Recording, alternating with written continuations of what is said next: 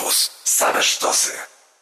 Audycja powstaje we współpracy z programem Warszawskiego Instytutu Bankowości Bankowcy dla Edukacji. Trzy grosze o ekonomii. Piotr Typuliński, dzień dobry. W studiu gość Tomek Jaroszek, Kapitalnie Org. Dzień dobry, cześć. Dzień dobry. No i powiedziałeś przed chwilą, że inflacja to dobrze, bo są wzrosty na giełdzie. Będziemy dzisiaj trochę straszyli i wczytywali się w nagłówki, które pojawiają się od kilku tygodni, to znaczy spowolnienie gospodarcze jest, będzie, nie będzie. Będzie ono duże czy małe. Będzie nam to Tomek wszystko tłumaczył, y, trochę tak wprost, bo mm, mm, dajemy się czasem przestraszyć nagłówkom, a nie czytamy, co jest dalej.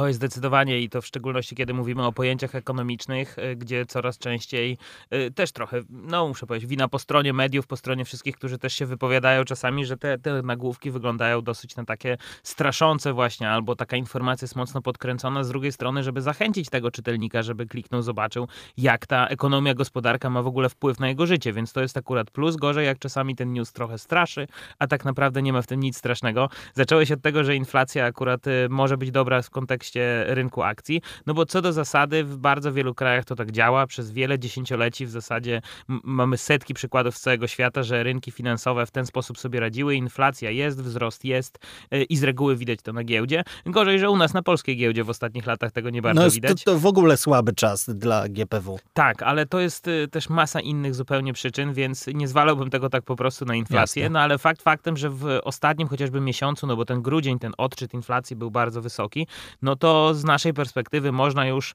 czymś postraszyć, bo tak wysokiej inflacji nie było chyba, jeśli mi pamięć nie myli, od 7 lat z odczytów, więc faktycznie 3,4% w ujęciu miesięcznym, grudniowym jeszcze ten miesiąc, kiedy wszyscy ruszamy na zakupy jeszcze bardziej niż normalnie, bo są święta.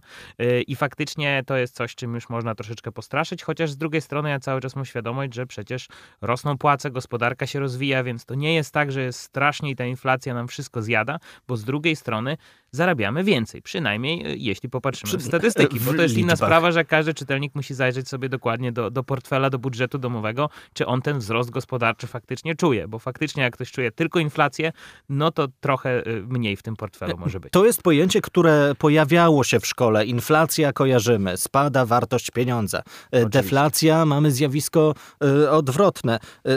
To jest takie powracające zjawisko. Zawsze się będziemy z którymś mierzyć. E, właściwie tak. Możemy gdzieś w okolicach zera, czy tam błędu po prostu w jedną, w drugą stronę, wręcz błędu statystycznego, bo to wszystko jest oczywiście mierzone na podstawie cen różnych dóbr i usług. Są robione różne koszyki, co my faktycznie kupujemy, żeby to jak najlepiej starało się odzwierciedlić nasze realne życie. Bo czasami jest takie założenie, że w gospodarce jest dużo różnych wskaźników, tylko one nijak mają się do naszego życia. No właśnie na tym polega całe mierzenie inflacji i wielu innych wskaźników, żeby ono jak najlepiej starało się odwzorować to, co my faktycznie kupujemy, to czy to my faktycznie odczuwamy i akurat co do inflacji, mówimy tak ekonomicznie spadek wartości pieniądza, no ale dalej jak miałem 100 zł pół roku temu w portfelu, tak dalej mam ten sam banknot i to jest dalej ten sam banknot, więc tak naprawdę przekłada się to przez wzrost cen dóbr i usług. Więc po prostu moje 100 zł jest warte mniej, bo ileś tam rzeczy, które regularnie kupuję, podrożało. Więc to jest ta inflacja w praktyce w naszych portfelach. To pytanie, kupować czy nie kupować. Mieliśmy czas tej rozpędzonej konsumpcji i część ekonomistów teraz mówi, że przyjdzie spowolnienie gospodarcze czyli przestaniemy wydawać pieniądze, czyli no nie będzie tego motora, który przez kilka lat dzięki tym pieniądzom, które pojawiały się w portfelach, czy urodzin, czy nie, jakby nie chcę mówić o polityce, ale się pojawiały, to teraz będziemy gdzieś to próbowali chomikować, nie wiem, wrzucać na lokaty, to znowu to zjada inflacja bardzo często. Ja bym powiedział, że najbardziej poszkodowani przez inflację dzisiaj to są tak naprawdę ci, którzy oszczędzają w przysłowiowej skarpecie czy skarbonce albo w bankach, bo y, to, że my zarabiamy więcej, zakładamy zakładając, że y, odnoszę się teraz do tych słuchaczy, którzy faktycznie odczuli ten wzrost gospodarczy na sobie pozytywnie, zarabiamy więcej, ta inflacja nam mocno nie przeszkadza. Ale jeśli my oszczędzamy tylko i wyłącznie w ten sposób, że dosłownie trzymamy pieniądze w gotówce w domu, to obrywamy po całości, można powiedzieć, tym wskaźnikiem, bo inflacja dosłownie zjada nam wartość tego pieniądza. Natomiast jeśli mamy lokatę bankową czy konto oszczędnościowe, to w większości przypadków te oferty też przegrywają z inflacją, bo pamiętajmy jeszcze, że musimy zapłacić do tego podatek 19 15% podatku. Dokładnie, więc jeszcze od tego, co dostaniemy, gdzie to i tak już jest dosyć niskie, bo banki nas nie rozpieszczają tymi ofertami, to jeszcze musimy zapłacić podatek, więc bardzo często jesteśmy w plecy, oszczędzając na lokacie. I to jest chyba największy, wydaje mi się, problem, bo że wzrosną ceny, że my więcej zarabiamy i tak dalej, to pół biedy, ale jeśli ktoś nie poczuł wzrostu gospodarczego, a wszystkie oszczędności trzyma na bardzo nisko oprocentowanej lokacie, bo też często nie wybieramy tych najlepiej oprocentowanych, tylko pierwszą, lepszą, która jest w naszym banku. Bardzo często. No tutaj tak naprawdę jesteśmy najbardziej w plecy i to jest pierwsza rzecz, którą moim zdaniem warto zrobić nawet y, słuchając tej audycji, czy po niej po prostu zajrzeć, jaką ma się lokatę i sprawdzić, dlaczego tak nisko oprocentowano, bo może można przenieść te pieniądze do banku, który po prostu daje więcej i chociaż spróbować wyjść na zero.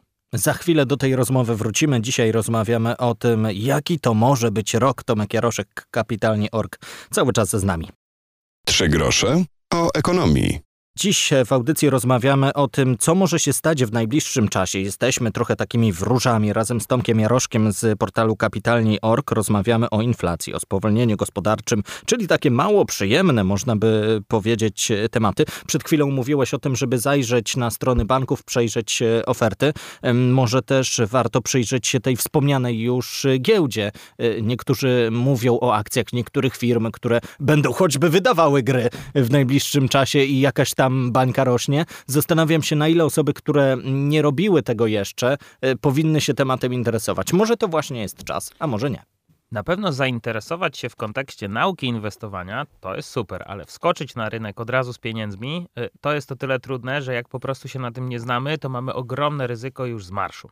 Ja, ja jestem wielkim fanem inwestowania na giełdzie, sam inwestuję od 10 lat i naprawdę to uwielbiam, ale ja cały czas się tego uczę i wszystkim też to powtarzam, że dopiero jak już trochę umiejętności praktycznych nabędziemy, dopiero możemy mówić o jakimś pomnażaniu pieniędzy, bo tam wprawdzie można bardzo skutecznie walczyć z inflacją, jeśli y, te spółki faktycznie rosną, ale można bardzo skutecznie pozbyć się swoich oszczędności, jeśli się nie wie, co się robi na początku. Więc tutaj jak najbardziej bardzo ostrożnie y, jest y, sporo różnych spółek na polskiej giełdzie, na zagranicznych giełdach, bo przecież dzisiaj możemy inwestować na całym świecie. Tyle tylko, że musimy się najpierw nauczyć faktycznie, jak to działa, y, jak to jest z tymi inwestycjami, bo tam po prostu jest ryzyko inwestycyjne. Jak mówimy o lokatach, kontach oszczędnościowych albo obligacjach, które też mogą trochę nas chronić faktycznie przed inflacją, chociaż co ciekawe, nie zawsze i niekoniecznie, bo czasami oferta obligacji nie nadąża za pędzącą inflacją, ale to są instrumenty po prostu bezpieczne, więc możemy walczyć z inflacją, będziemy na, wyjdziemy na zero, może wyjdziemy na lekki plus, może troszkę nam zabraknie, zniwelujemy efekty inflacji, ale jeśli wchodzimy w coś już, gdzie jest ryzyko inwestycyjne, no to jasne, możemy pokonać inflację, ale możemy po prostu mieć mniej oszczędności na koniec. A mniej teraz e, się mówi o kryptowalutach. Pamiętam, że to tak dwa lata temu był nośny temat. E, zastanawiam się, czy internauci ci poszli po rozum do głowy i przestali tak bardzo szafować swoimi pieniędzmi? Ja myślę, że wiele osób y, dostało taką żywą lekcję spekulacji, y, kiedy wszyscy mówili, że kryptowaluty zmienią świat, bo ceny rosły.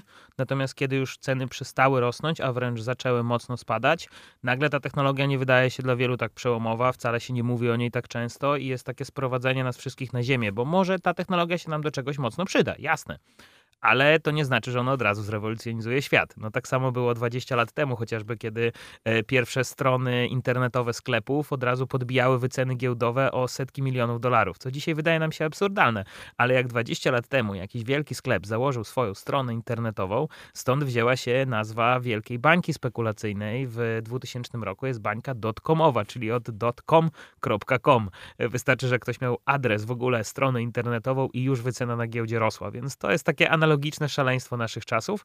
Chociaż wydaje mi się, że dzisiaj nawet w kontekście inflacji e, zdecydowanie na topie w Polsce są nieruchomości. I tutaj też trzeba by mocno uważać, e, żeby przypadkiem e, nie wskoczyć w rynek, o którym wszyscy mówią, ale bez wiedzy, jak ten rynek tak naprawdę działa. No ale nie trzeba wielkiej wiedzy, żeby zobaczyć ceny mieszkań choćby w Warszawie, że milion za mieszkanie, już nie będę teraz wchodził w metraże, to przestaje być jakaś fantastyka i nie wiadomo za jakie pałace tyle płacimy, tylko normalne w cudzysłowie, już nie wchodzę w szczegóły, mieszkanie może tyle kosztować i ta bańka jest pompowana, ekonomiści twierdzą, że ona pęknie, ale w sumie nie wiadomo kiedy i nie wiadomo jak. Jak to z bańkami bywa, niestety. Dopiero jak ona pęknie, będziemy w stanie powiedzieć, że a to był ten moment, kiedy było jakieś przegrzanie. Fascynujące są dane dotyczące hossy naszej na nieruchomościach, bo na przykład w Warszawie 42% y, mieszkań jest kupowanych w celach inwestycyjnych. Czyli to wcale nie będzie mieszkanie dla mnie, tylko kolejne pod wynajem, wynajem. albo kolejnym do sprzedania po wyższej cenie, bo na nieruchomości nieruchomościach możemy zarabiać na kilka sposobów. To też jest kuszące dla inwestorów.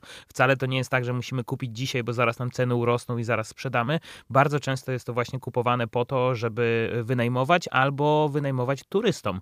Coś, czego nie było jeszcze 10 lat temu. Branża hotelarska też płacze nad tym e, w tym momencie, e, bo tak naprawdę nie musimy jechać teraz za granicę do hotelu, tylko wynająć całe mieszkanie na tydzień, na dwa z rodziną i tak dalej. Pod to też kupowane są nieruchomości w takich największych miastach, jak chociażby Warszawa, Kraków, Wrocław, Poznań i tak dalej. Co nie jest jeszcze ograniczane przez prawodawcę, bo choćby w Berlinie, czy w Madrycie, czy w Paryżu, czy w Londynie e, pojawiają się już pewne pomysły albo konkretne ograniczenia, że nie wolno wynajmować na więcej niż na przykład 90 dni. Bardzo jestem ciekaw, na ile y, prawo i ustawodawstwo w ogóle zdąży y, Dogoni. dogonić, bo to z reguły tak jest, że rynek y, biegnie, rynek pędzi, coś się pojawia, tak jak chociażby kryptowaluty. Ile było awantury o to, jak płacić z tego podatki, ile tam się zmieniało rzeczy. Dzisiaj nikt o tym nie mówi, bo jak najwięcej osób chciałoby zapomnieć o stratach ewentualnych z ostatniego roku. Więc wydaje mi się, że to jest trochę tak, że w końcu to ustawodawstwo spróbuje dogonić zjawisko, no ale na razie my czujemy przede wszystkim pędzące ceny, bo rynek tutaj absolutnie nie śpi.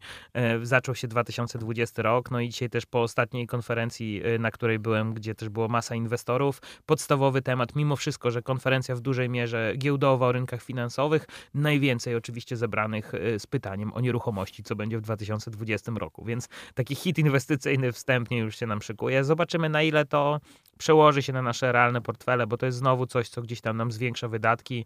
Kto jest najemcą mieszkania, może odczuć znowu jakąś podwyżkę czynszu, bo to wszystko goni. Więc to też jest jakiś z tych jednych małych wskaźników, które nam mogą e, podkręcić jeszcze bardziej tę inflację. No ale zobaczymy. Z drugiej strony, im więcej pieniądza w gospodarce, więcej się inwestuje. E, nie powinniśmy aż tak na to narzekać, bo pamiętajmy, że wspomniane przez ciebie spowolnienie gospodarcze to nie jest tak, że nasz, nagle nasza gospodarka zacznie się kurczyć. To jest tak, że troszkę wolniej będzie się rozwijać. To dalej plus, na tylko plus. mniejszy. Dokładnie. Za chwilę do naszej rozmowy wrócimy. Bądźcie z nami. Trzy grosze o ekonomii. W audycji dzisiaj rozmawiamy o inflacji, o szeroko pojętym spowolnieniu gospodarczym. Tomek Jaroszek, kapitalnie Ork, jest cały czas z nami. Rozmawiamy trochę o naszym poletku, ale gospodarka to są naczynia połączone. Patrzymy y, czasem z niepokojem na Niemcy, bo one często ciągną lokomotywę również y, polską na strefę euro. Y, nie wiemy, co będzie za chwilę z Brexitem. Prawdopodobnie to, co się rozwiąże z Unią Europejską, to za chwilę się znowu zawiąże w nowych kontaktach Wielkiej Brytanii z Unią. No jest pewna taka niepewność, ale to chyba też e, kręci w gospodarce. No, Inwestorzy mówią, że hossa to jest spinanie się po schodach strachu. To jest takie stare powiedzenie, że zawsze jest jakieś potencjalne zagrożenie dla gospodarki, dla rozwoju, dla inwestycji. I w zasadzie, jak na przykład mówimy o Brexicie, to mówimy o tym Brexicie już od lat, co jest fascynujące. Już nie jeden mem internetowy powstał. E, Za przy tej 100 lat się historii. ludzie spotkają, ale nie wiadomo w związku z jaką tradycją. Dokładnie, więc y, jest to bardzo ciekawe. No mają być ustalenia w tym roku. Wielka niewiadoma też dla wielu osób, chociażby, która pracuje w Wielkiej Brytanii, może przesyła tutaj pieniądze, może chciała się przeprowadzić. To będzie też ciekawe zjawisko. E, Masa naszej, y, bardzo dużo firm w naszej gospodarce opiera się też na zagranicznych pracownikach. Tam też jest na przykład bardzo istotne, jakie będą regulacje, ile oni faktycznie będą zarabiać. To jest ileś, tak jak powiedziałeś, sieć naczyń połączonych, gdzie nam się wydaje, że coś rośnie, bo jest tak, a tak naprawdę jest jeszcze 10 czynników, o których może zapomnieliśmy. To tak jak kiedy rozmawiamy o wzroście na przykład y, cen prądu, czy to, że na rynku ropy naftowej e, zmieniają się mocno ceny, no wystarczy, że wzrośnie y, opłata za prąd, czy opłata za paliwo, a jakby wzrosły te dwie, to praktycznie każdy towar nam wzrośnie, bo przecież on musi być wyprodukowany i dostarczony do naszego sklepu, więc siłą rzeczy już te koszty każdemu tak naprawdę urosły. To jest niesamowicie y, połączona sieć naczyń, jeśli chodzi o gospodarkę i to już nie tylko polską, a światową. Tak jak powiedziałeś, e, my patrzymy na zachód e, Europy, przede wszystkim patrzymy na gospodarkę niemiecką, bo dużo polskich firm siłą rzeczy pracuje dla tej gospodarki, z tą gospodarką pod rękę. No, można powiedzieć, że nasze kraje są mocno gospodarczo połączone i mamy największy wpływ na nasze PKB będą oczywiście miały Niemcy. Na koniec naszej rozmowy zapytam, to w takim razie gdzie się uczyć, gdzie dowiadywać, bo w mediach nie zawsze e, wszystko jest e, podane od razu. Trzeba się gdzieś doklikać. Lekcje edukacji przedsiębiorczej e, czy podstaw przedsiębiorczości to niektórzy mieli i niewiele już z tego pamiętamy, a w szkołach bywa z tym różnie. Na własną rękę doszukiwać się liderów opinii, Twitterów, blogów, może i tak. Ja bym powiedział, że dzisiaj jesteśmy w, z jednej strony w cudownej sytuacji, bo dostęp do wiedzy jest fantastyczny. Wyjmujemy w tym momencie smartfona i słuchamy sobie ekonomisty z drugiego końca świata, który nam tłumaczy o wpływ inflacji na, na, na świat. E, z drugiej strony mamy trochę za dużo tych informacji i ta selekcja jest dużym problemem. E, ja bym jakoś mocno w stronę mediów o tyle nie szedł, że tam jest często najpierw news i pytanie, czy jest przejście do działu edukacji, czy tego przejścia w ogóle nie ma. Bo jak tylko news, to nie do końca nam wytłumaczy tak naprawdę o co chodzi, ale jeśli już y, bardziej edukacja, jest masa portali, które skupiają się tylko i wyłącznie na edukacji, nawet takich, które robił chociażby Narodowy Bank Polski, czy nasze główne tam instytucje, które też siłą rzeczy działają na rzecz edukacji. Coraz więcej firm to po prostu robi, bo też ma świadomość, że wykształcony klient to często jest lepszy klient, więc nawet spółki giełdowe uczą inwestować, spółki finansowe uczą lepiej spłacać kredyty, czy y, lepiej y, pracować swoimi oszczędnościami, bo wszyscy tak naprawdę mają z tego duży plus. Bo podręczniki do podstaw przedsiębiorczości y, powiem przekornie, że ja bym nie sięgał, bo ja akurat sięgnąłem tak dla testu i kupiłem ich sporo poczytałem i chyba I jednak zamknąłeś. poszukałbym troszeczkę tych internetowych, bo są często bardziej praktyczne. Inaczej nam opowiada przedsiębiorca o prowadzeniu firmy, czy jakiś praktyk inwestycyjny o tym, jak działa jakiś rynek finansowy, no a inaczej szkolny podręcznik, który skupia się na tym, co uczeń tam musi zapamiętać. Nie chodzi o to w dzisiejszych czasach, żeby zapamiętać, tylko umieć wykorzystać i przede wszystkim przełożyć na swój portfel, swoje oszczędności, swoje finanse. Tomek Jaroszek, Kapitalnie Ork, dziękuję za to spotkanie. Pięknie, dziękuję. No i też można Cię gdzieś usłyszeć, zobaczyć, obserwujcie, między innymi portal Doradca TV. Dzisiaj nie wspominaliśmy, ale to tak także jest. miejsce. Również można zajrzeć na bloga, można zajrzeć na Kapitalnych, na wiele innych miejsc i chociażby poszukać na YouTubie, też jest tam masa, masa wiedzy. A na Spotify i na iTunesie i na innych platformach z podcastami Trzy grosze o ekonomii. Kto wpisze, ten będzie mógł posłuchać między innymi tej naszej rozmowy. Do usłyszenia za tydzień. Piotr Topuliński. Audycja powstaje we współpracy z programem Warszawskiego Instytutu Bankowości Bankowcy dla Edukacji.